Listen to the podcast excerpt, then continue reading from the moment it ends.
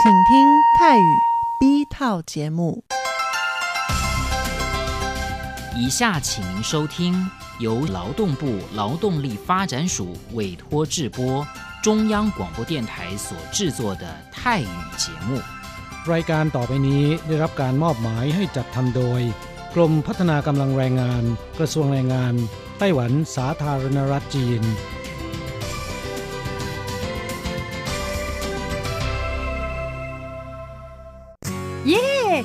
กงานแล้ว พวกเราไปคาราโอเกะกันเถอะ ฉันมีธุระ เธอไปกันเถอะ เอ๊ะนานที่ปีหน จะนัดไปร้องเพลงกัน หรือว่าเธอมีนัดกับชายหนุ่มจ้าใช่ก็ดีนะสิ ฉันจะไปทำงานหาเงินต่างหาก จริงเหรอ เลิกงานแล้วยังไปหาเงินได้อีกทำไมดีจัง ไปทำที่ไหนอะจริงสิ แถวนี้มีโรงงานหนึ่งช่วงนี้ต้องการคนงานชั่วคราว ช่วงวันหยุดฉันก็ไปทำงานพิเศษที่นั่นจะได้หาเงินเพิ่มขึ้นอีกหน่อย อยากจะซื้อคอมพิวเตอร์ให้ลูกชายที่เมืองไทยลำไพไม่ได้นะ กฎหมายไต้หวันกำหนดไว้ว่า พวกเราจะต้องทำงานให้เท่าแก่ที่ยื่นขออนุญาตนำเราเข้ามาทำงานในไต้หวันเท่านั้น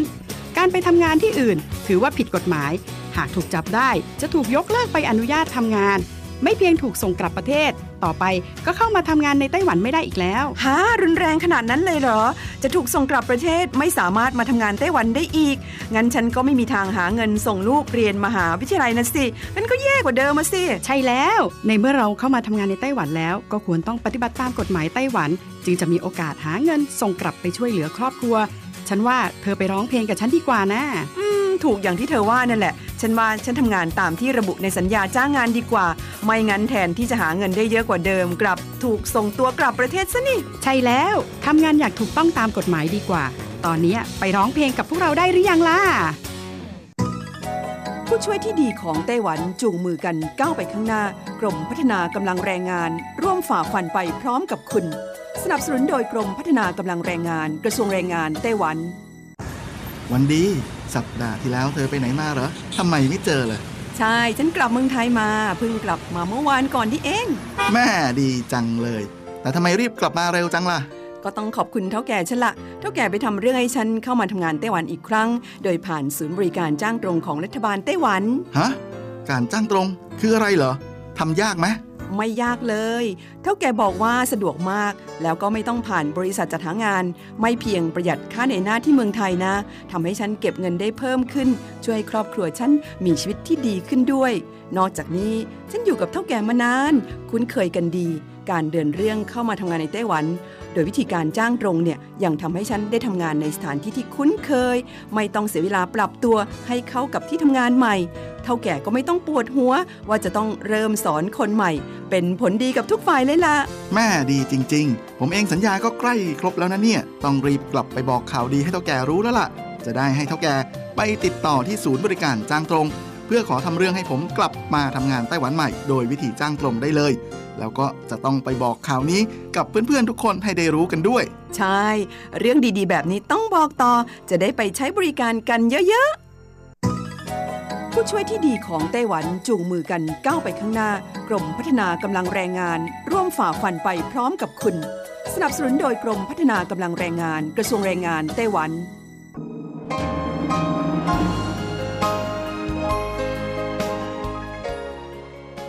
กลับมาฟังขณะนี้ท่านกำลังอยู่กับรายการภาคภาษาไทย Radio Taiwan International หรือ RTI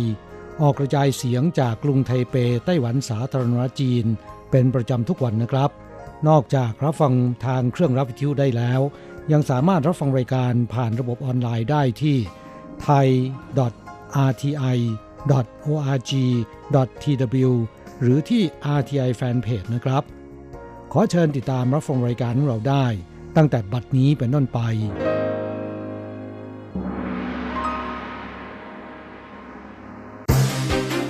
ลำดับแรก ขอเชิญติดตามรับฟัง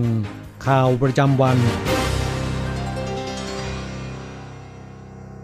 สวัสดีครับคุณผู้ฟังที่รักและเคารพทุกท่านครับวันนี้ตรงกับวันพุทธที่ 4 มีนาคมปีพุทธศักราช 2563 นะครับสำหรับข่าวประจำวันจาก RTI ในวันนี้ก็มีผมกฤษณัยสายประพาสเป็นผู้รายงานครับ เรามาเริ่มต้นกันที่ข่าวคราวเกี่ยวกับกระทรวงการต่างประเทศของไต้หวันสาธารณจีน ได้ระบุว่าไทยนั้นได้มีการชี้แจงเกี่ยวกับมาตรการกักตัวนักท่องเที่ยว เพื่อสังเกตอาการแล้วนะครับ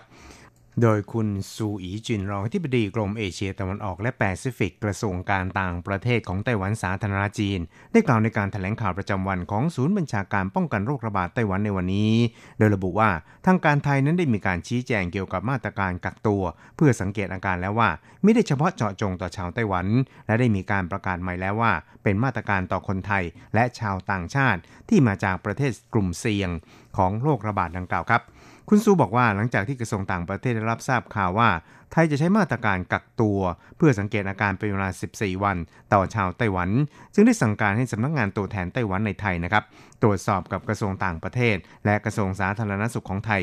กระทั่งในตอนเช้าวันนี้จึงได้รับคำชี้แจงดังกล่าวข้างต้นครับ ก็ที่ดังกล่าวนะครับสืบเนื่องจากเมื่อวานนี้นั้นนายอุทิน ชาญวีรกูลนะครับรองนายก แล้วก็รัฐมนตรีว่าการกระทรวงสาธารณสุขของไทย ได้ประกาศผ่าน Facebook ส่วนตัวว่า ผู้ที่เดินทางมาจากประเทศกลุ่มเสี่ยง ซึ่งรวมไต้หวันด้วย จะต้องถูกกักบริเวณเพื่อสังเกตอาการ โดยไม่มีการยกเว้น แต่ว่าก็ได้ลบออกในเวลาต่อมาครับจนสร้างความสับสน ให้แก่บรรดานักท่องเที่ยวชาวไต้หวัน ซึ่งก่อนหน้านี้นะครับนางโอเจียงอันโฆษกกระทรวงต่างประเทศไต้หวันสาธารณจีนก็ได้ระบุว่า จากการตรวจสอบกับสำนักงงานการค้าและเศรษฐกิจไทยในไทเปทราบว่า กระทรวงสาธารณสุขของไทยนั้นได้ยกเลิกประกาศดังกล่าวไปแล้ว และรัฐมนตรีสาธารณสุขของไทยก็ลบโพสต์ดังกล่าวออกไปแล้วด้วยเช่นเดียวกัน ในขณะที่ไทยนั้นยังไม่มีการประกาศอย่างเป็นทางการในเรื่องนี้ นอกจากนี้นะครับนางโอนั้นก็บอกว่า กระทรวงการต่างประเทศไต้หวันได้สั่งการให้สำนักงานไต้หวันประจำประเทศไทย ชี้แจงสถานการณ์การระบาดในไต้หวัน ให้หน่วยงานที่เกี่ยวข้องของไทยได้รับทราบ โดยย้ำว่า ไต้หวันนั้นไม่ใช่เขตเสี่ยงของการระบาดของโรคโควิด -19 แต่อย่างใดครับ ทั้งนี้เมื่อวานนี้นะครับกระทรวงสาธารณสุขของไทยได้ออกประกาศให้ผู้ที่เดินทางจากประเทศในกลุ่มเสี่ยง ได้แก่ญี่ปุ่นเยอรมนีเกาหลี จีน มาเก๊าฮ่องกงไต้หวันฝรั่งเศส สิงคโปร์อิตาลีและก็อิหร่านรวม 11 ประเทศ ต้องกักบริเวณเพื่อสังเกตอาการเป็นเวลา 14 วัน ซึ่งกระทรวงต่างประเทศไต้หวันบอกว่าประกาศดังกล่าวนั้นไม่ชัดเจนทำให้หลายประเทศแสดงความวิตกกังวล ซึ่งก็คาดว่า กระทรวงสาธารณสุขของไทยนั้นจะออกประกาศใหม่ในวันนี้ ส่วนประกาศของเมื่อวานนั้น สำนักสารนิเทศ กระทรวงสาธารณสุขของไทยก็แจ้งต่อสื่อมวลชนครับว่า ประกาศดังกล่าวนั้นยังไม่มีผลบังคับใช้ ขอให้รอฉบับใหม่ เนื่องจากยังมีข้อมูลเนื้อหาบางส่วนที่ต้องมีการแก้ไขครับอีกข่าวหนึ่งครับเรามาดูกันที่นายสีกัวยงรัฐมนตรีมหาดไทยของไต้หวันได้กล่าว รายงานเกี่ยวกับการตรวจสอบการ เข้าเมืองเพื่อการป้องกันโรคติดต่อและกลไกการตรวจสอบติดตามผู้ที่ถูกสั่งให้ต้องกักตัวเพื่อสังเกตอาการต่อคณะกรรมาการมหาดไทยสภาแห่งชาติไต้หวันในตอนเช้าวันนี้นะครับ โดยนายเซินฟาหุยนะครับ สสของพรรคดีบีพีก็ได้ซักถามครับว่า แม้กระทรวงสาธารณสุขจะได้ออกระเบียบเกี่ยวกับการชุมนุมจากกิจกรรมเพื่อป้องกันการระบาดของโรคโควิด -19 วันที่ 29 มกราคมที่ผ่านมา แต่ไม่ได้มีการระบุจำนวนคนและก็ขนาดของกิจกรรมนะครับว่าจำนวนเท่าไหร่จึงจะเป็นการระบุว่าเป็นกิจกรรมขนาดใหญ่ ซึ่งในวันนี้กรมควบคุมโรคไต้หวันนั้นก็จะออกระเบียบภาค 2 ซึ่งในสีกัวยง รัฐมนตรีมหาไทยไต้หวันก็บอกว่า ณขณะนี้จำนวนคน 1,000 คนขึ้นไปก็ถือว่าเป็นกิจกรรมขนาดใหญ่ และแนะนำว่าควรหลีกเลี่ยงการจัดกิจกรรมในลักษณะเช่นนี้ ซึ่งนายสีนั้นก็ได้ระบุครับบอกว่า 刚刚刚有提到的是一千人以上的话就要避免ส่วนนี้เพราะเรามีการแลกเปลี่ยนความคิดเห็นกันมาโดยตลอดตอนนี้ก็มีคนเสนอว่าจำนวน 1,000 คนขึ้นไป ควรหลีกเลี่ยงที่จะจัดให้มีขึ้นอย่างก็ดีเรื่องนี้ต้องรอให้ศูนย์บัญชาการป้องกันโรคระบาด มีการถแถลงอย่างเป็นทางการซะก่อน ตนจึงจะสามารถประกาศได้ครับ อีกข่าวหนึ่งครับเราไปดูเกี่ยวกับทางด้าน การแจกคูปองกระตุ้นอุปสงค์ภายในคนละ 600ถึง800 ใช้ได้กับร้านค้าทั่วประเทศ 3.5 แสนแห่งครับ ครับเพื่อฟื้นฟูเศรษฐกิจที่รับผลกระทบจากโควิด -19 อย่างรุนแรงกระทรวงเศรษฐการไต้หวัน ก็ได้วางแผนแจกคูปองกระตุ้นเศรษฐกิจนายเซินหลงจิน รัฐมนตรีว่าการกระทรวงเศรษฐการไต้หวันได้ตอบข้อซักถามของสสในสภาว่า คูปองดังกล่าวนั้นจะใช้ได้กับทั้งค่าที่พัก ค่าอาหาร ร้านค้า night market และค่าใช้จ่ายกิจกรรมด้านศิลปวัฒนธรรม รวม 4 ประเภทใหญ่ด้วยกัน โดยจะมีมูลค่า 600-800 เหรียญไต้หวัน ในรูปแบบของทั้งอิเล็กทรอนิกส์และก็แบบกระดาษ ใช้ได้กับร้านค้าทั่วประเทศกว่า 3.5 แสนแห่งครับนายเซนบอกว่าได้วางแผนให้คูปองดังกล่าวใช้ได้ทั่วประเทศ หวังผลให้เป็นไปอย่างทั่วถึง ใช้กับผู้ประกอบการภาคบริการ ที่รับผลกระทบจำนวน 1.4 แสนแห่ง ร้านค้าตามแหล่งธุรกิจอีก 2.8 แสนแห่ง ร้านแผงลอยในมาร์เก็ต 10,000 แห่ง ศิลปวัฒนธรรมอีก 1,700 แห่งรวมกว่า รวมกว่า 3.5 แสนแห่งทั่วไต้หวันครับ ส่วนระยะเวลาของการใช้คูปองนั้นก็ได้มีการวางแผนไว้ว่าประมาณ 6-12 เดือนนะครับเนี่ยก็ดีคูปองเหล่านี้ใช้กับโรงแรมไม่ได้ เนื่องจากต้องการช่วยเหลือ วิสาหกิจขนาดกลาง และขนาดย่อมเป็นหลักครับอีกข่าวหนึ่งเราไปติดตามเกี่ยวกับสภาพอากาศในช่วงนี้กันบ้างครับ ซึ่งกรมอุตุนิยมวิทยาไต้หวันรายงานว่า กระแสลมตะวันออกเฉียงเหนือเพิ่มความแรงขึ้นในวันนี้นะครับ ส่งผลให้ทั่วเกาะจะมีโอกาสฝนตกโดยทั่วไป โดยเฉพาะอย่างยิ่งทางภาคเหนือ ภาคตะวันออกเฉียงเหนือแล้วก็ เขตภูเขาทางภาคกลางนะครับ จะมีฝนชุ่มฉ่ำทีเดียวครับ หากออกจากบ้านนั้นก็อย่าลืมพกร่มไปด้วยนะครับ ทั้งนี้กรมอุตุนิยมวิทยาไต้หวันได้คาดว่าอิทธิพลของกระแสลมตะวันออกเฉียงเหนือลูกนี้นั้น จะเป็นไปอย่างต่อเนื่องจนถึงวันที่ 6 มีนาคม เนื่องจากมีความชื้นค่อนข้างสูงทำให้มีฝนตกในวันนี้และพรุ่งนี้ ส่วนทางด้านอุณหภูมิลดต่ำลงตั้งแต่วันนี้เป็นต้นไป ภาคเหนือสูงสุดอยู่ที่ 19-22 องศานะครับ ต่ำสุดในวันพรุ่งนี้ ภาคเหนือ 14-15 องศา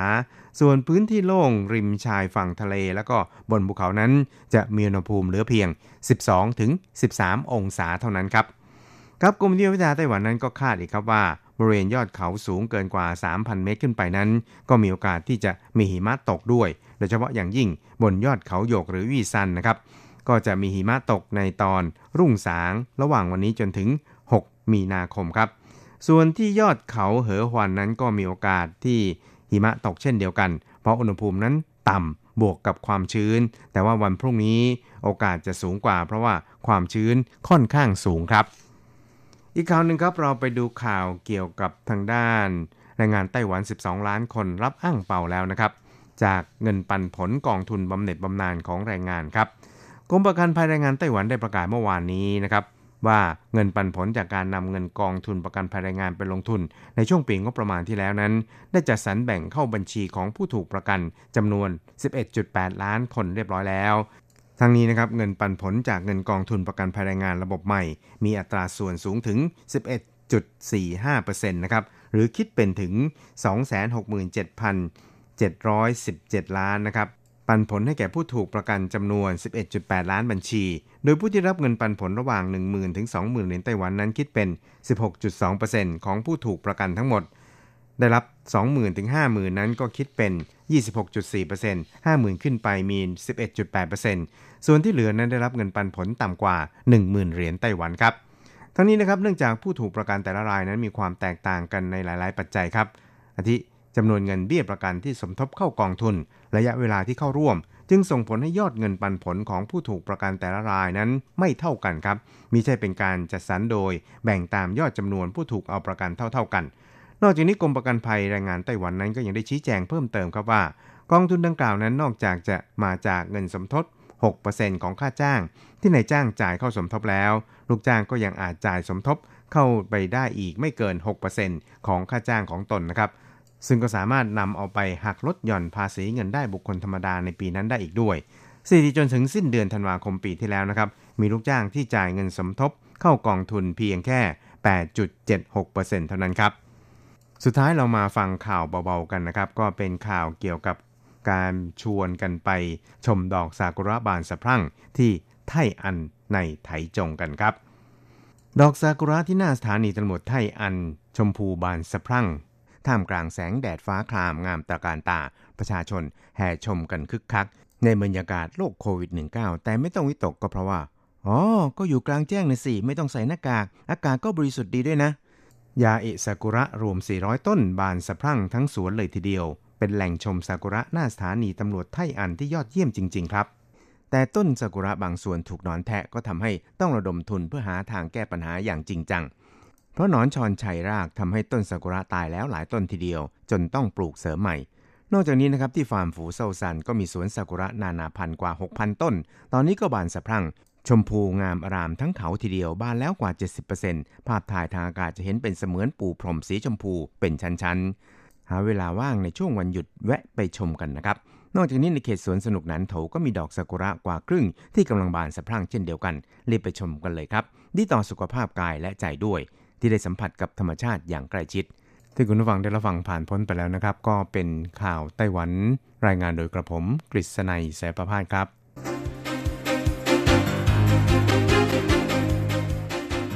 ต่อไปขอเชิญฟังข่าวต่างประเทศและข่าวจากเมืองไทยค่ะ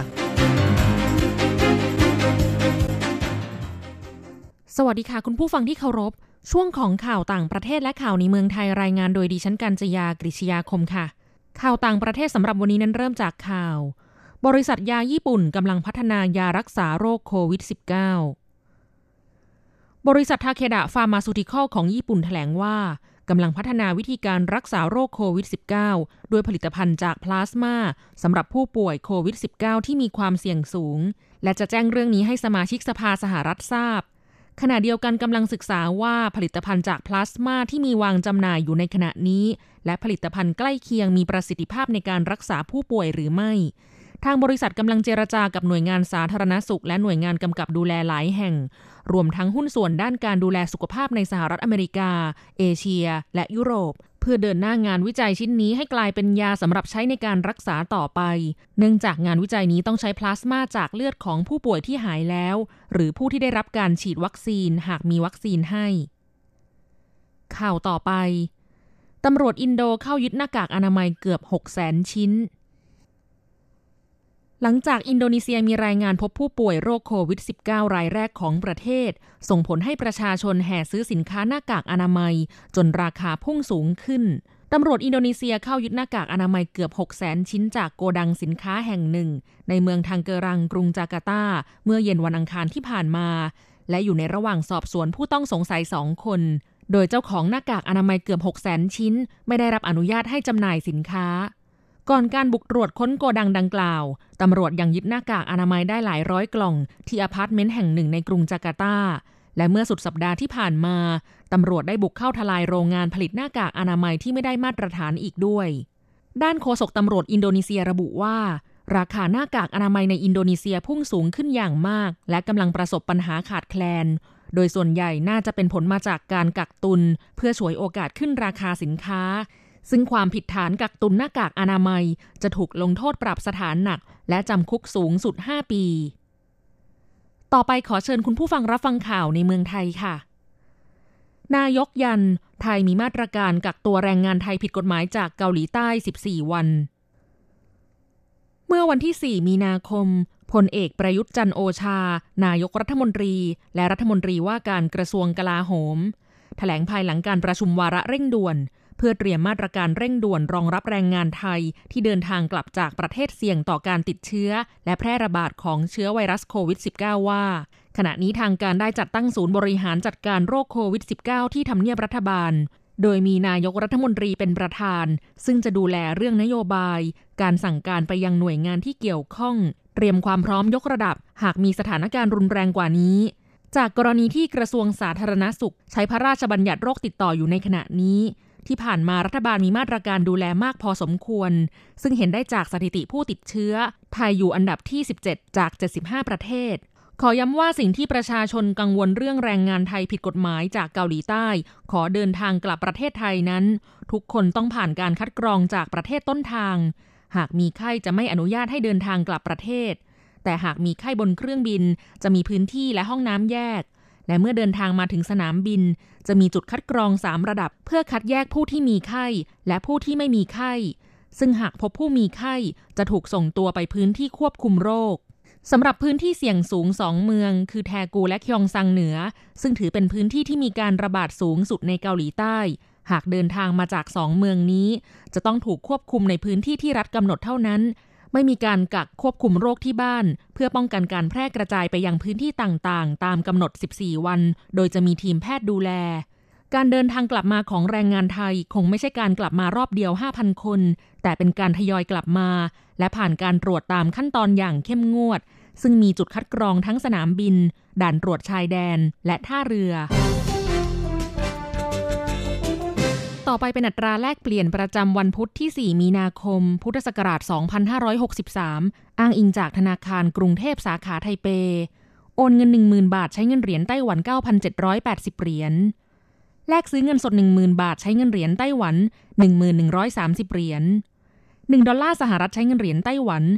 30.21 เหรียญแลกซื้อค่ะ คุณผู้ฟังคะนั่นเป็นช่วงของข่าวต่างประเทศและข่าวในเมืองไทย รายงานโดยดิฉันการจยากริชยาคมค่ะ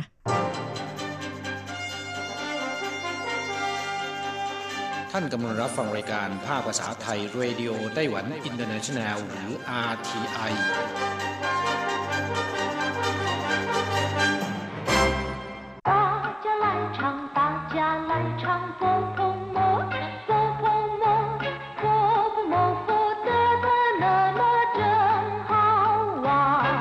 สวัสดีครับเพื่อนผู้ฟัง พบกันในวันนี้เราจะมาเรียนวิทยาลัยภาษาจีนทางอากาศ ภาคเรียนที่สองบทที่ 6 ของแบบเรียนชั้นกลาง บทที่ 6 เยี่ยนช่างหุยงานแสดงร้องเพลงหรือว่าคอนเสิร์ต ในบทนี้เราจะมาเรียนรู้คำสนทนาภาษาจีนกลางที่เกี่ยวข้องกับการไปชมการแสดงคอนเสิร์ต第六课演唱会一对话香港民歌星要来开演唱会，是哪一位？最帅的那位。哦，我知道了，我也是他的歌迷。走， 一起去买票看帅哥去。第六课演唱会บทที่ 6 งานแสดงร้องเพลงหรือว่าการแสดงคอนเสิร์ตคำว่าเยียนแปลว่าแสดง ช่างก็คือขับร้อง อย่างเช่นว่า ช่างเกอแปลว่าร้องเพลง ส่วนคำว่าหุยแปลว่างาน ซึ่งจะมีผู้คนมาชุมนุมกันจำนวนมาก เพื่อทำกิจกรรมอะไรสักอย่างหนึ่ง อย่างเช่นว่ายิ่นต้งหุยก็คืองานแข่งขันกีฬา เยียนช่างหุยงานแสดงการร้องเพลงหรือที่นิยมเรียกทับศัพท์ตามภาษาอังกฤษว่าคอนเสิร์ต ต่อไปเรามาดูคำอธิบายของบทสนทนา香港民歌星要来开演唱会นักร้องชื่อดังของฮ่องกงจะมาเปิดการแสดงคอนเสิร์ต香港ก็คือฮ่องกงหมิงเกอซิงแปลว่านักร้องที่มีชื่อเสียงโด่งดังหมิงย่อมาจากคำว่าโยหมิง ที่แปลว่ามีชื่อเสียง เกอซิงก็คือนักร้องนะครับ เย่าไหล แปลว่าจะมาคำนี้แปลตรงตัวเลยนะครับไคเหยียนช่างคุยเปิดการแสดงร้องเพลงหรือเปิดการแสดงคอนเสิร์ตชื่อไหนเว่ยคนไหนล่ะ หรือนักร้องคนไหนล่ะ ที่จะมาเปิดการแสดงจุ้ยช่วยเดนในเว่ยคนที่หล่อที่สุดจุ้ยช่วยก็คือหล่อที่สุดคำว่าช่วยแปลว่าหล่อซึ่งเป็นคำที่ใช้ชมผู้ชายนะครับ ที่มีรูปร่างหน้าตา หล่อเหลา เรียกว่า帅ส่วนคำว่าจุ้ยแปลว่าที่สุด หรือแปลว่าสุดยอด最帅的那位那位ก็คือคนนั้น最帅的那位คนที่หล่อที่สุดคนนั้นอ๋อ我知道了我也是他的歌迷อ๋อผมรู้แล้วว่าเป็นใคร ผมก็เป็นแฟนเพลงของเขาเหมือนกันอ้อเป็นคำอุทาน ซึ่งมีความหมายอย่างเดียวกับคำว่าอ้อในภาษาไทย จะเห็นได้ว่าในภาษาจีนกับภาษาไทยคำอุทานจะออกเสียงคล้ายๆกัน我知道了ผมรู้แล้ว ผมทราบแล้ว หรือมีความหมายว่า ผมรู้แล้วว่าเป็นใคร知道ก็คือรู้หรือว่าทราบ我知道了ผมรู้แล้ว หรือผมทราบแล้วว่าเป็นใคร我也是他的歌迷ผมก็เป็นแฟนเพลงของเขาเหมือนกัน我也是ผมก็เหมือนกัน他的ของเขา เกอหมีแปลว่าแฟนเพลง我也是他的歌迷ผมก็เป็นแฟนเพลงของเขาเหมือนกัน走一起去买票看帅哥去ไปไปซื้อบัตรด้วยกัน ไปดูพ่อรูปหล่อกันเถิดเจ้าแปลว่าไปเป็นคำชักชวนนะครับ อย่างเดียวกับคำว่า let's go ในภาษาอังกฤษ一起去买票ไปซื้อบัตรด้วยกัน一起去ไปด้วยกัน หม่เพี้ยวแปลว่าซื้อบัตร หรือว่าซื้อตั๋วผ่านประตู เรียกว่าหม่เพี้ยวขั้นช่วยเกอชี่ขั้นก็คือไปดูไปชมช่วยเกอก็คือ คนที่รูปหล่อหรือพ่อรูปหล่อขั้นช่วยเกอชี่ไปดูพ่อรูปหล่อกันเถิด ครับผู้ฟังหลังจากทราบความหมายของคำสนทนาในบทนี้ไปแล้วนะครับ ต่อไปขอให้เปิดไปที่หน้า 28 ของแบบเรียน เราจะไปเรียนรู้คำศัพท์ใหม่ ๆ ในบทเรียนนี้ ศัพท์คำที่หนึ่ง ช่วยแปลว่าสง่างาม สะโอดสะองหรือว่าหล่อนะครับ เช่นว่าถ้าจังเต่วยหน้าตาของเขาหล่อเหลามากคำว่าช่วยจะใช้ชมเฉพาะผู้ชายนะครับ ถ้าเป็นผู้หญิงสวยจะเรียกว่าเพี้ยวเลี่ยง หรือว่าเหมยลี่ แปลว่าสวยงาม นอกจากแปลว่าหล่อเหลาแล้วเนี่ยคำว่าช่วยยังมีความหมายอื่นด้วย อย่างเช่นว่า แปลว่าผู้บัญชาการทหารสูงสุด เรียกว่าถงช่วยถ้าเป็นจอมพลเรียกว่าเหวียนช่วย ศัพท์คำที่สองหมี แปลว่าหลง ลุ่มหลง หลงไหลหรือว่าขาดความสามารถในการวินิจฉัย อย่างเช่นว่าหมีเหรินแปลว่าทำให้คนหลงไหล มีเสน่ห์这位小姐很迷人สาวคนนี้ทำให้คนเคลิบเคลิ้มหลงไหลหมีลู่แปลว่าหลงทางหมีละฟังช่างหลงทิศทาง แต่ถ้าเป็นหมีหูก็แปลว่าเลอะเลือน ห หรือตาลายนะครับ อย่างเช่นว่า 他这个人很迷糊เขาเป็นคนที่หลงลืมง่ายศัพท์คำต่อไปเพี้ยวแปลว่าบัตรหรือว่าตัว๋ว อย่างเช่นว่าเชอเพี้ยวแปลว่าตั๋วโดยสารรถ ถ้าเป็นรถเมล์หรือรถประจำทางเรียกว่ากงเชอเพี้ยวแต่ถ้าเป็นตั๋วรถไฟ เรียกว่าหัวเชอเพี้ยวเฟจีเพี้ยวก็คือตั๋วเครื่องบินเถาเพี้ยวแปลว่าหย่อนบัตรลงคะแนนเสียงเลือกตั้ง เรียกว่าเถาเพี้ยว เตี้ยนหญิงเพี้ยวบัตรเข้าชมภาพยนตร์ศัพท์คำต่อไป ปัน แปลว่ากะ หรือแปลว่าชั้นก็ได้ อย่างเช่นว่าเจ้าปัน แปลว่ากะเช้า หวานปัน แปลว่ากะกลางคืนรื่อปัน แปลว่ากะกลางวัน ปันจัง หัวหน้ากะ หรือว่าหัวหน้างานท่าฮั่นหัวเนียนถงยี่ปัน เขาและผมเรียนอยู่ชั้นเดียวกัน ปู่ฉีปัน ก็คือสำนักกวดวิชาเรียกว่า ปู่ฉีปัน ศัพท์คำต่อไปเซียงกังก็คือฮ่องกงคำว่าเซียงแปลว่าหอม อย่างเช่นว่าเซียงสวยก็คือน้ำหอมเซียงเจ้าสบู่หอมเซียงเจ้ากล้วยหอม ส่วนคำว่ากังก็คือท่าเรือเซียงกังไม่ได้แปลตรงตัวว่าท่าเรือที่มีกลิ่นหอมตามตัวอักษรนะครับ แต่หมายถึงเกาะฮ่องกง อ่านทวนอีกครั้งหนึ่งเซียงกังศัพท์คำต่อไปช่วยเกอคนรูปหล่อ เมื่อครู่นี้อธิบายไปแล้วว่าคำว่าช่วยแปลว่ารูปหล่อสง่างาม ซึ่งจะใช้กับผู้ชายโดยเฉพาะนะครับ ส่วนคำว่าเกอแปลว่าพี่ชายช่วยเกอก็คือพี่รูปหล่อหรือว่าพ่อรูปหล่อซึ่งเป็นคำที่ใช้เรียกคนที่มีหน้าตาหล่อเหลา เรียกว่าช่วยเกอซับคำต่อไป เกอหมี แปลว่าแฟนเพลง เกอก็คือเพลงนะครับ ออกเสียงอย่างเดียวกับคำว่าเกอที่แปลว่าพี่ชาย แต่ว่าเขียนไม่เหมือนกันนะครับ ส่วนคำว่าหมีอธิบายไปแล้ว แปลว่าลุ่มหลงหลงไหล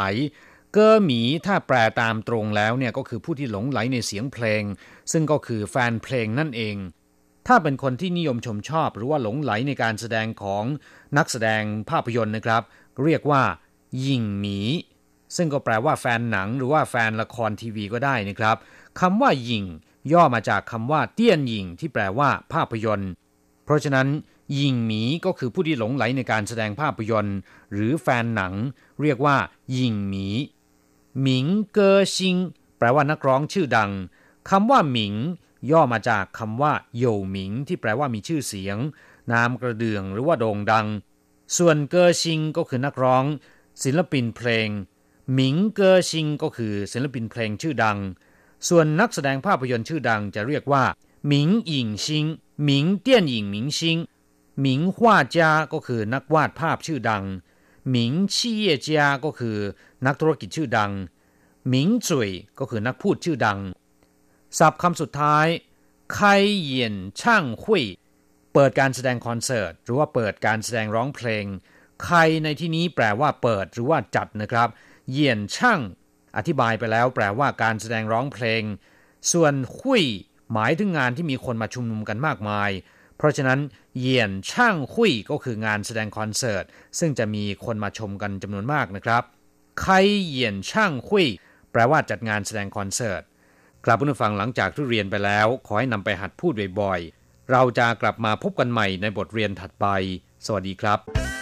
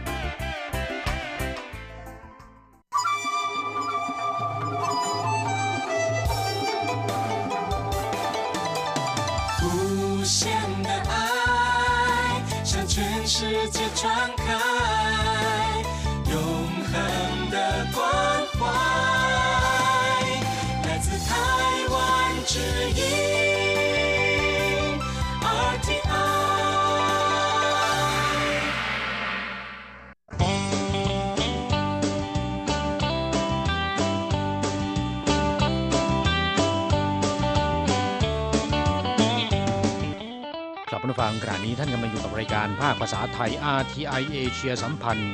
ลำดับต่อไปขอเชิญท่านมาร่วมให้กำลังใจแด่เพื่อนแรงงานไทยที่ประสบปัญหาและความเดือดร้อน ในช่วงไขปัญหาแรงงาน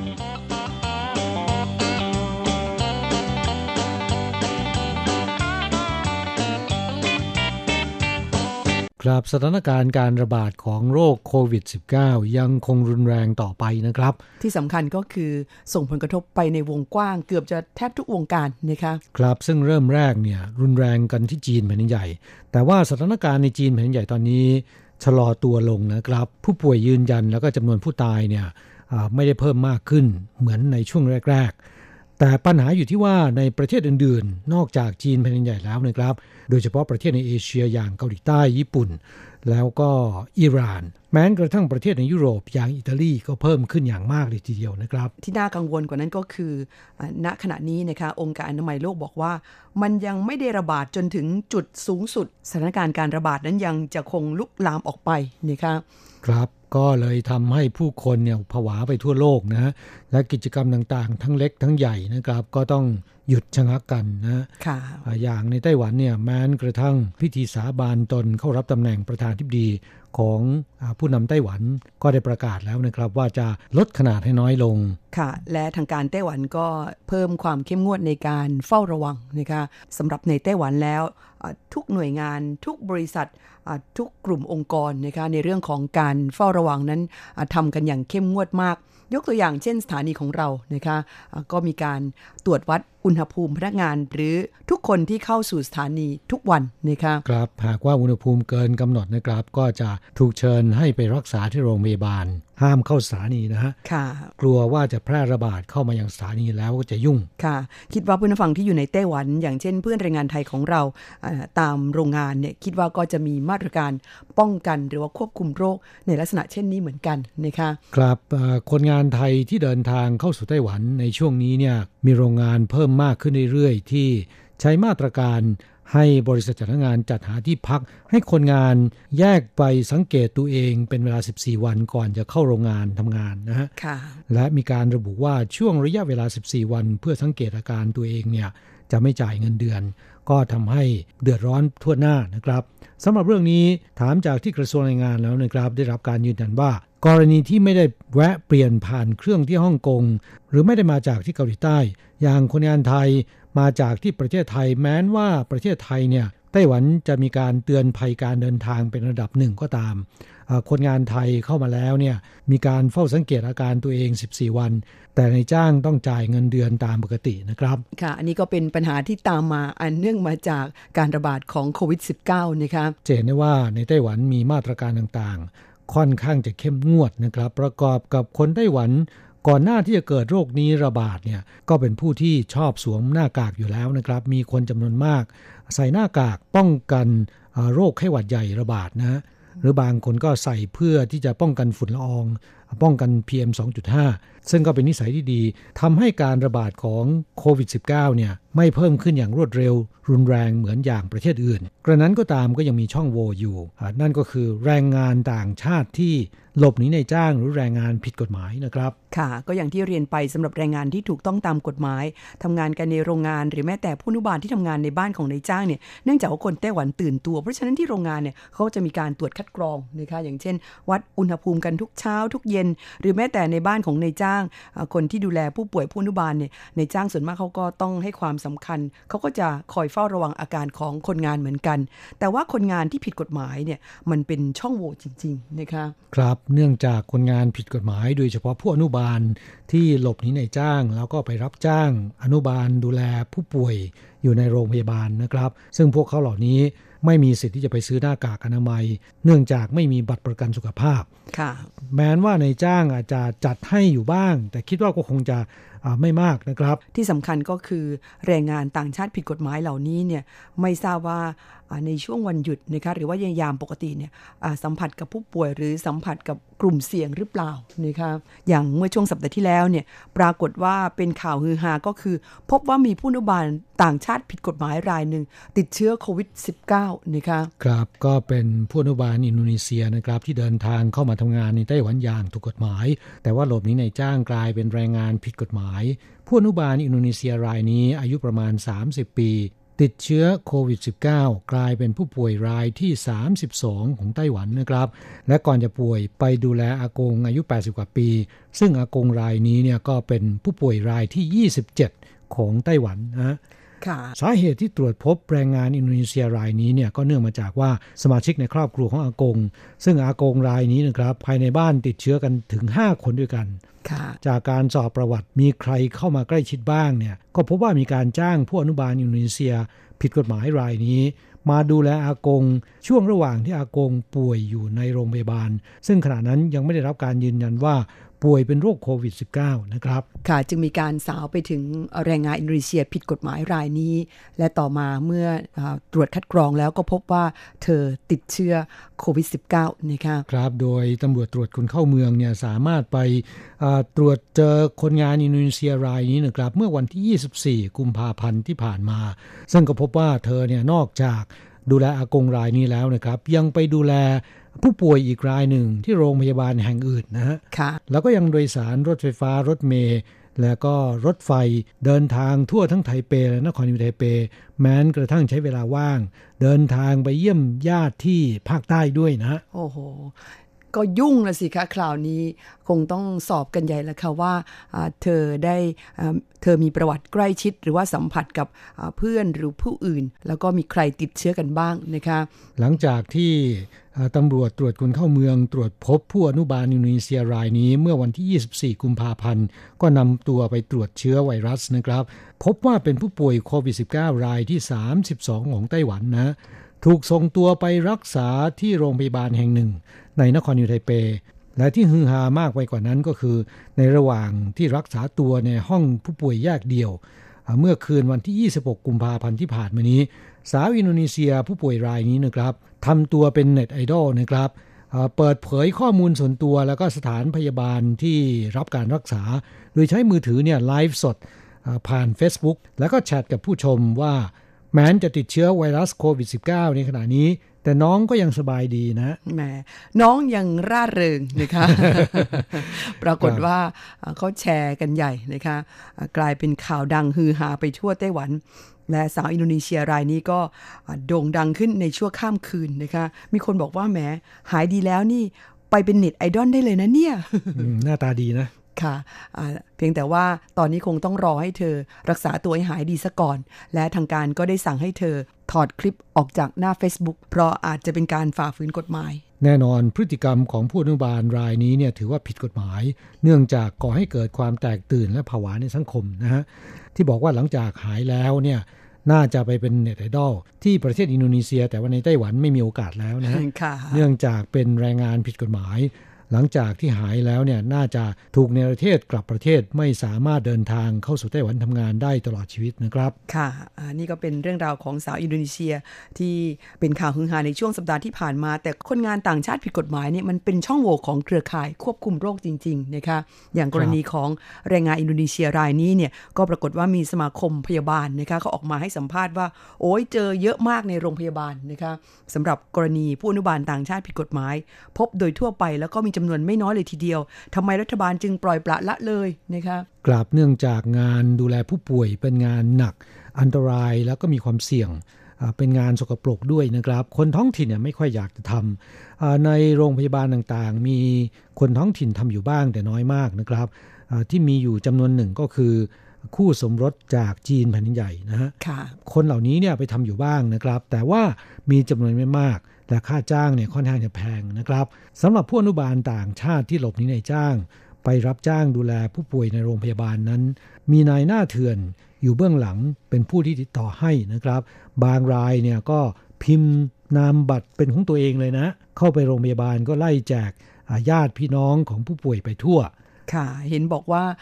บางรายเนี่ยนะคะเขามีการพิมพ์นามบัตร แล้วก็นำไปวางไว้ตามมุมต่างๆ ของโรงพยาบาลนะคะเพื่อญาติผู้ป่วยเนี่ยหยิบไปแล้วก็ใช้เป็นข้อมูลเผื่อว่ามีความต้องการจะได้โทรไปเรียกได้นะคะครับผู้อนุบาลต่างชาติที่ผิดกฎหมายเหล่านี้นะครับ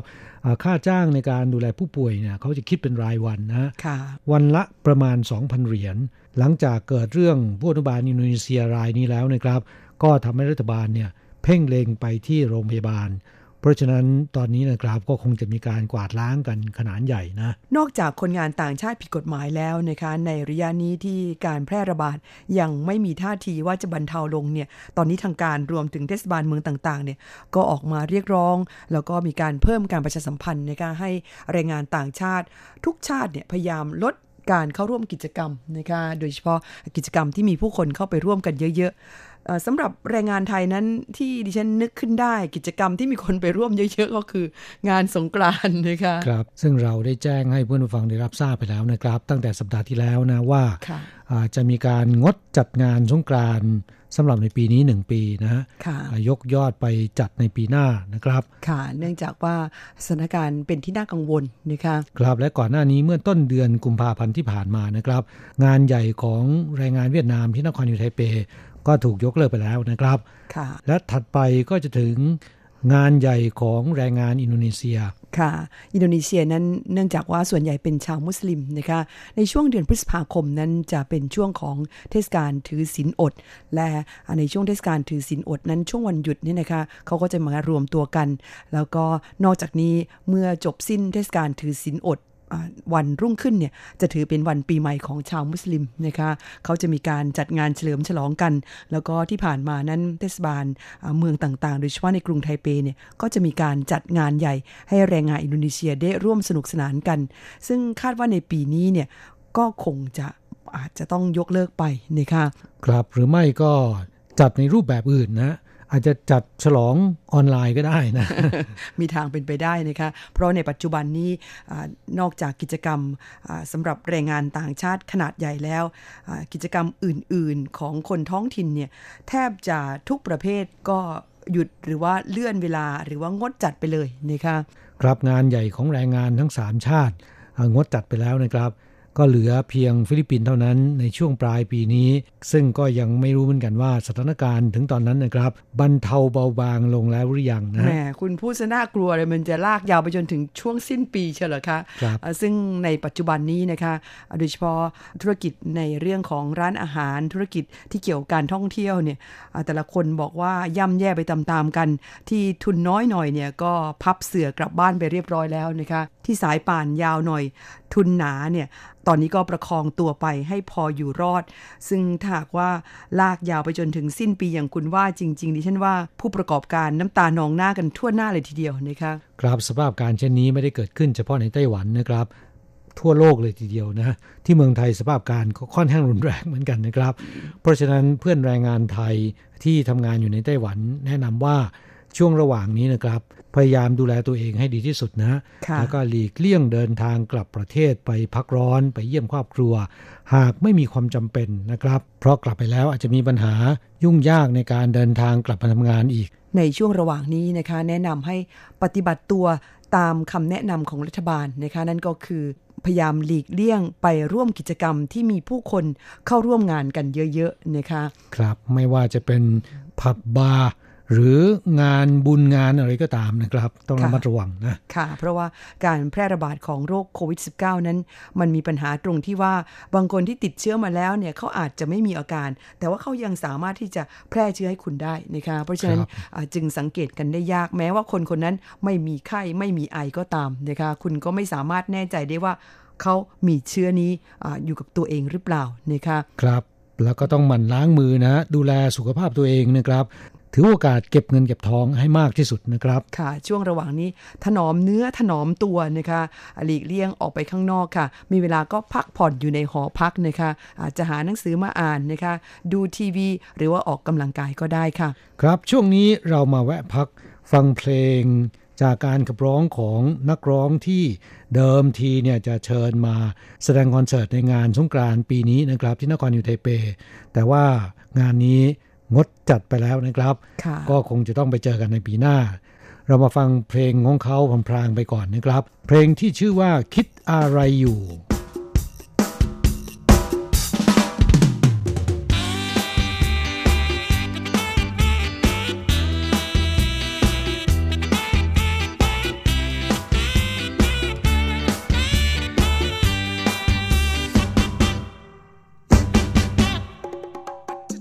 อยู่ๆก็มาหวานใจ เอาอกเอาใจกับเธอ มาออดมาอ้อนอย่างนั้นฉันดูว่ามันยังไงยังไงอยู่นะ เปิดปากก็เห็นลิ้นไก่ ต้องการอะไร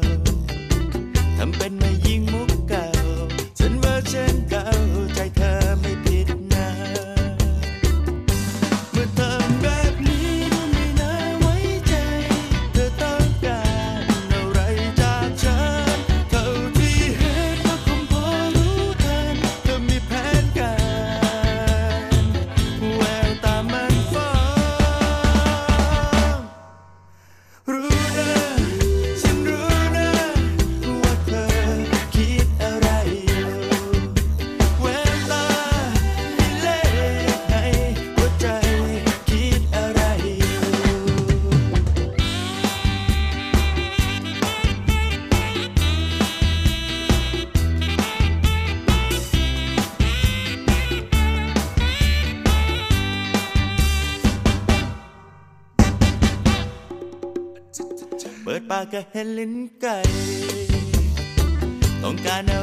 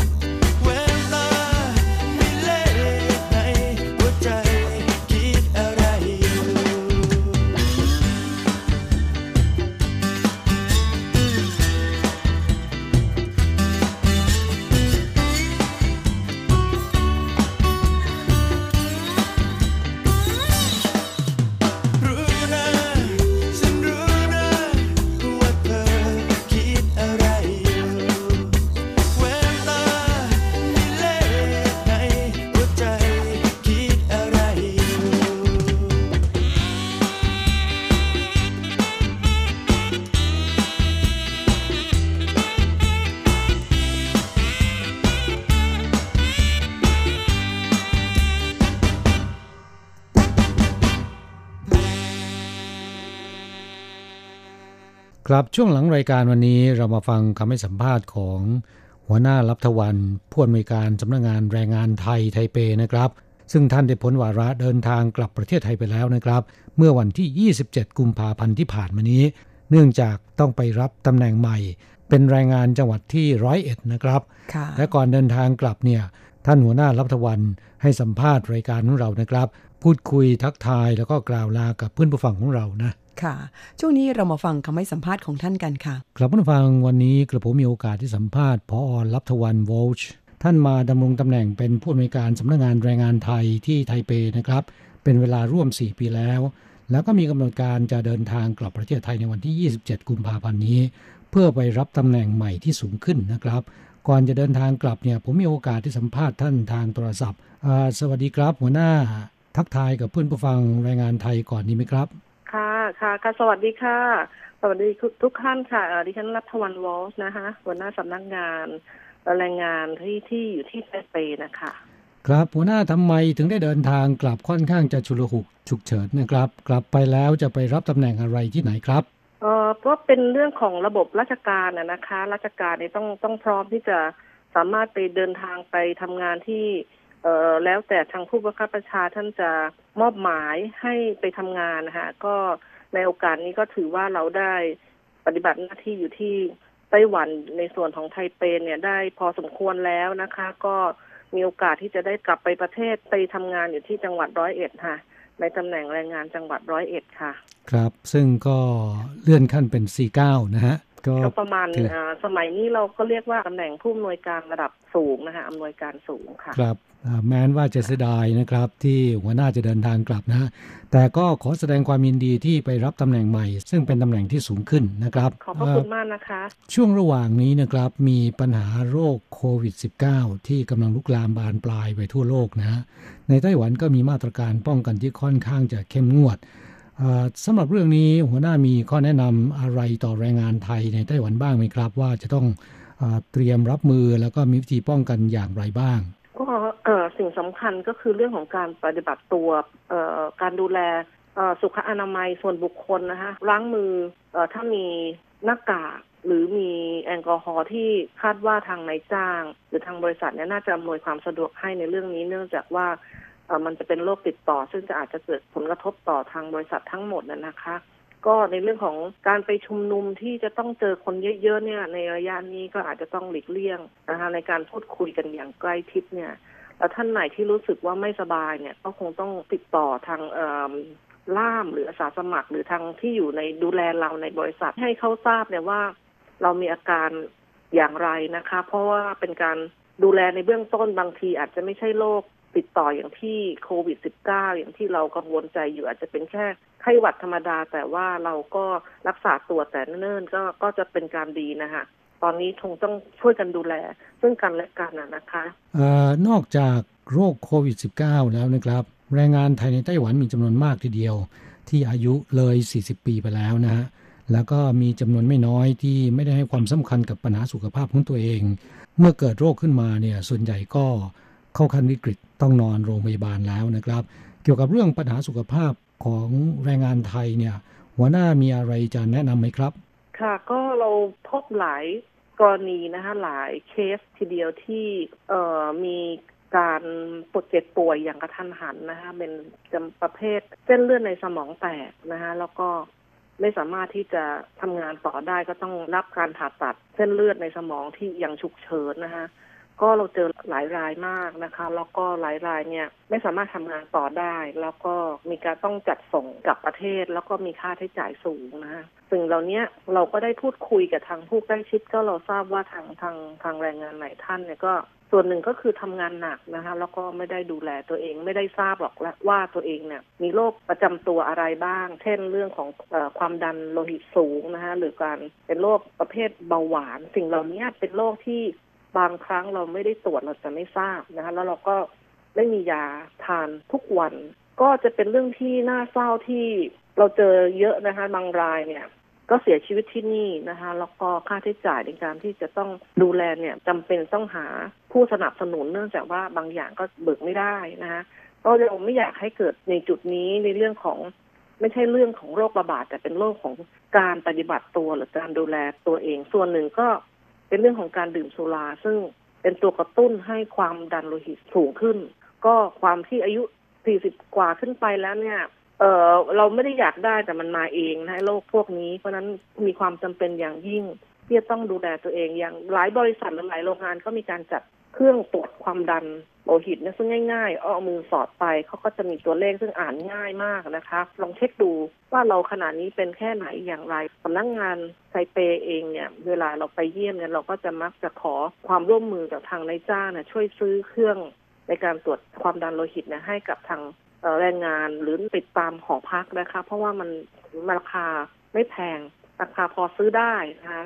กับชีวิตของคนเนี่ยก็ก็ก็หลายรายก็ให้ความร่วมมือดีนะคะครับอนอกจากนั้นก็ควรจะให้ความสำคัญกับเรื่องอาหารการกินการพักผ่อนใช่ค่ะการออกกำลังกายด้วยใช่ไหมครับ ใช่ค่ะ ก็ถือเป็นเรื่องพื้นฐานที่ว่าเราเราทุกคนจะรู้แหละ แต่ว่าอาจจะลืมไปบ้างเพราะว่าทำงานก็ หลายท่านก็เก็บเงินเก็บทองนะคะ แล้วก็เมื่อได้ทำงานโอทียิ่งต้องทำงานแล้วมันก็พอถึงหอแล้วก็อยากจะนอนก็จะเหนื่อยวนไปวนมาอย่างนี้นะคะ กระเป๋าตุงแต่สุขภาพแย่เนี่ยอาจจะอาจต้องหาความสมดุลอีกอีกสักนิดนึงนะ เพราะว่า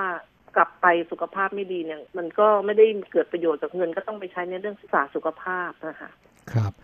นอกจากปัญหาสุขภาพแล้วนะครับ เรื่องที่น่าเป็นห่วงสำหรับแรงงานไทยก็คือยาเสพติด หัวหน้ามีคำเตือนอะไรจะฝากไว้กับเพื่อนแรงงานไทยไหมครับ เอออย่างในไต้หวันเนี่ยนะคะ เราก็เจอจำนวนพอสมควรนะคะที่จะเข้าไปยุ่งเกี่ยวกับเรื่องของยาเสพติดยาเสพติดเนี่ยก็จะมีหลายประเภทนะที่สำคัญที่เราเจอบ่อยๆ ก็คือ ประเภทยาไอซ์เออแรก ๆ ก็อาจจะเข้าไปเสพหลังๆ ก็จะเป็นผู้จำหน่าย สิ่งเหล่านี้เนี่ยเราเราจะมีการเตือนอยู่อย่างต่อเนื่องนะคะแต่อย่างไรก็ตามเนื่องจากมันเป็นความผิดด้านอาญา ถูกตรวจจับแล้วก็ทางตำรวจเนี่ยได้ดำเนินคดีเนี่ยเราก็ถือว่าจำเป็นต้องเป็นไปตามกฎหมายของประเทศนี้นะคะ เราแค่มีหน้าที่เตือนเท่านั้นเราไม่สามารถเข้าไปช่วยแก้ไขในเรื่องของคดีความได้เนื่องจากมันเป็นความผิด ด้านอาญาเพราะนั้นออนอกจากจะเสียอนาคตแล้วนะคะ แล้วก็สุขภาพก็มีผลด้วยเหล่าเนี้ยคิดว่าทางแรงงานด้วยกัน เนื่องจากเราเป็นผู้ใหญ่แล้วทุกคนนะคะ ก็อาจจะต้องมีความยับยั้งชั่งใจนิดนึงเนาะว่าเรามาต่างประเทศเนี่ยเพื่อมาทำงาน หากจะต้องใช้ชีวิตเข้าไปอยู่ในยาเสพติดก็ไม่ควรจะมาทำงานอยู่ที่บ้านซิดกว่านะคะ ครับก็ขอขอบพระคุณหัวหน้า รับทวันนะครับผู้อำนวยการสำนักงานแรงงานไทยไทเปนะครับ ที่ให้ข้อคิดเตือนใจดีๆ ซึ่งเป็นประโยชน์ต่อแรงงานไทยเป็นอย่างมากนะครับ ก็ขอให้หัวหน้าเดินทางกลับประเทศโดยสวัสดิภาพนะครับ และมีความเจริญก้าวหน้าในหน้าที่การงาน ไม่ลืมพี่น้องแรงงานไทยในไต้หวันนะครับมีโอกาสเนี่ยผมจะโทรไปสัมภาษณ์ทางโทรศัพท์อีกสุดท้ายหัวหน้าเออยินดีเลยค่ะครับหัวหน้ามีอะไรจะฝากถึงพี่ๆน้องๆแรงงานไทยอีกไหมครับ ค่ะอีกสักนิดนึงนะคะ เนื่องจากว่าแม้จะย้ายกลับไปประเทศไทยแล้วนะคะ หน้าที่การงานก็ยังเกี่ยวข้องกับด้านแรงงานอยู่ดีนะคะเนี่ยเอ่อดิฉันจะต้องเป็นแรงงานจังหวัดอยู่ที่ร้อยเอ็ดก็คงมีแรงงานบางส่วนเนี่ยมาทำงานที่ไต้หวันอยู่ด้วยนะคะ ถือว่าก็ไปกลับไปทำงานในพื้นที่หากจะมีความประสงค์ว่าต้องการคำแนะนำอย่างไรเนี่ยก็พี่น้องที่ที่กลับไปแล้ว หรือแม้ว่ากำลังจะมาเนี่ยก็สามารถที่เรียนก็เอ่อ จะพยายามเต็มที่นะคะในการให้คำแนะนำหรือดูแลตามขอบเขตอำนาจหน้าที่ที่จะทำได้นะคะ ทั้งนี้ก็ถือว่าเราได้อ่าจจะมีสามารถที่จะมาขอความอำนวยความสะดวกกับทางสำนักงานแรงงานไทเปเพื่อดูแลถึงว่าเป็นการประสานระหว่างสองประเทศน่าจะเกิดผลดีระหว่างกับแรงงานไทยมากขึ้นนะคะครับก็ขอบพระคุณเป็นอย่างยิ่งนะครับ แล้วก็แรงงานไทยที่อยู่ที่จังหวัดร้อยเอ็ดนะฮะ หากว่ามีปัญหาเนี่ยสามารถไปร้องเรียนไปขอรับความช่วยเหลือจากหัวหน้ารับทวันยินดีค่ะที่แรงงานจังหวัดได้นะครับ และค่ะเอ่อหัวหน้ารับทวันเนี่ยรู้สึกว่าจะถูกโฉลก หรือว่าดวงสมพงษ์เอ่อกับคำว่าร้อยเอ็ดเนี่ยนะฮะหนึ่งศูนย์หนึ่งเนี่ยนะครับอ่าใช่ไหมฮะอ่าน่าจะอย่างนั้นมั้งอ่าคะอยู่ไทเปก็อยู่ใกล้ๆหนึ่งศูนย์หนึ่งนะตอนนี้ย้ายกลับไปเมืองไทยก็ไปอยู่ที่ร้อยเอ็ดก็คือหนึ่งศูนย์หนึ่งเหมือนกันศูนย์หนึ่งเหมือนเดิม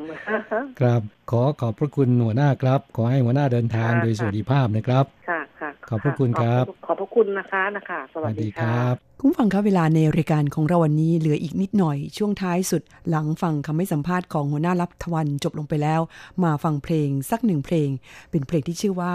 แล้วเจอกันใหม่ค่ะ ครับหลังจากนั้นเราจะกลับมาพบกันใหม่ที่เก่าเวลาเดิมในสัปดาห์หน้านะครับสำหรับวันนี้ขอความสุขและสวัสดีจงเป็นของเพื่อนผู้ฟังที่รักทุกๆท่าน ด้วยความปรารถนาดีจากกระผม ธนารณกร ดิฉันอัญชันทรงพุทธสวัสดีค่ะ สวัสดีครับ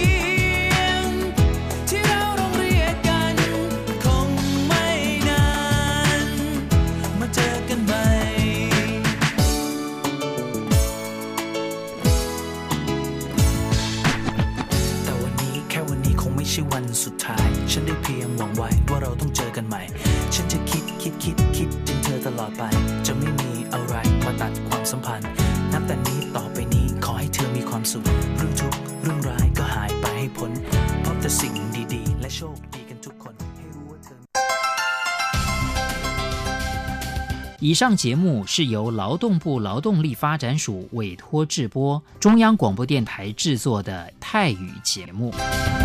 ที่ท่านรับฟังจบลงไปแล้วนั้นเป็นรายการที่ได้รับมอบหมายให้จัดทำโดย กรมพัฒนากำลังแรงงาน กระทรวงแรงงาน ไต้หวันสาธารณรัฐ